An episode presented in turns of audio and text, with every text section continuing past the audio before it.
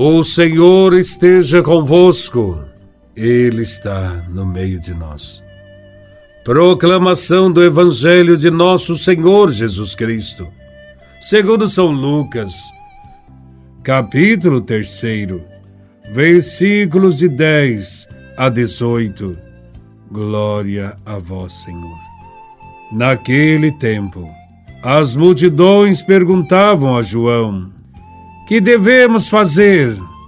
João respondia: Quem tiver duas túnicas, dê uma a quem não tem.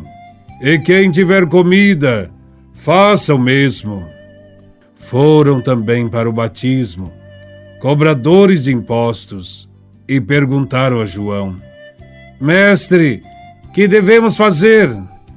João respondeu: não cobreis mais do que foi estabelecido. Havia também soldados que perguntavam: E nós, que devemos fazer? João respondia: Não tomeis à força dinheiro de ninguém, nem façais falsas acusações.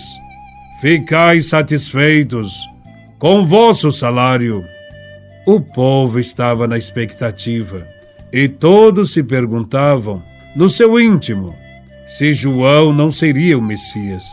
Por isso, João declarou a todos: Eu vos batizo com água, mas virá aquele que é mais forte do que eu. Eu não sou digno de desamarrar a correia de suas sandálias. Ele vos batizará no Espírito Santo e no fogo.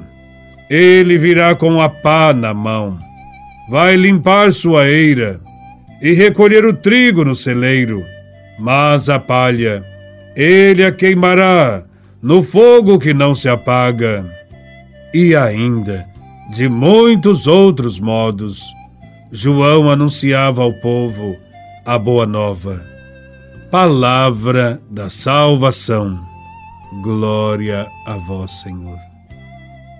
No Evangelho, contemplamos a figura de João Batista, exercendo um ministério profético.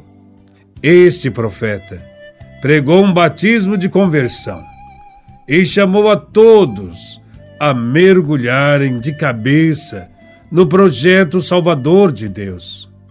Com esta adesão ao Salvador, tudo vai endireitar-se e todas as pessoas verão a salvação de Deus. Muita gente ia ouvir o que o profeta anunciava. Diz o Evangelho que eram multidões. E o povo, impressionado com a sua pregação, e ao mesmo tempo mostrando uma impressionante boa vontade, cobravam de João Batista o que deveriam fazer também os cobradores de impostos e militares faziam o mesmo. Ao povo em geral, o profeta insistia na partilha de bens. Dizia ele: quem tiver duas mudas de roupa, que dê uma a quem não tem. Quem tiver comida, faça o mesmo.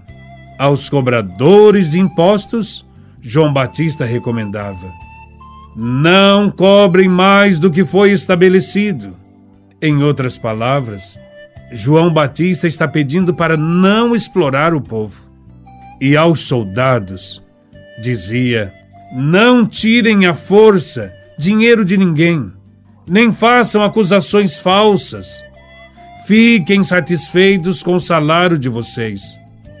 João Batista está dizendo aos soldados para não extorquirem e não torturarem ninguém, e ficarem satisfeitos com o próprio salário. O entusiasmo do povo crescia dia após dia diante da boa notícia que este profeta trazia. Havia algo de bom para acontecer. João Batista prepara e anuncia o nascimento de uma nova história e uma nova sociedade que estão para chegar com a pessoa de Jesus de Nazaré, o Filho de Deus. Ele mostra que acolher o Messias, o Salvador, significa mudar as relações entre as pessoas. Enquanto a história é feita de ganância, acúmulo de bens, malandragens, abuso de poder, o Messias virá e construirá seu reino baseado no amor, na justiça, na misericórdia. Esse evangelho expõe alguns requisitos básicos para construir a nova história e a nova sociedade que Jesus vem inaugurar. É uma espécie de programa de vida. O primeiro requisito é aprender a partilhar. A partilha é a primeira condição para a construção de uma nova história e de uma nova sociedade que Deus quer. Deus deseja a partilha de todos os bens da criação. Deus deseja que não haja os que têm e os que não têm. O segundo requisito é a justiça. Ninguém deve buscar o enriquecimento fácil e ilícito, fruto da exploração do povo pobre. O terceiro requisito é acabar com o abuso de poder. O abuso de poder não leva a construir uma sociedade nova. Está totalmente fora do plano de salvação de Jesus a opressão pelo poder.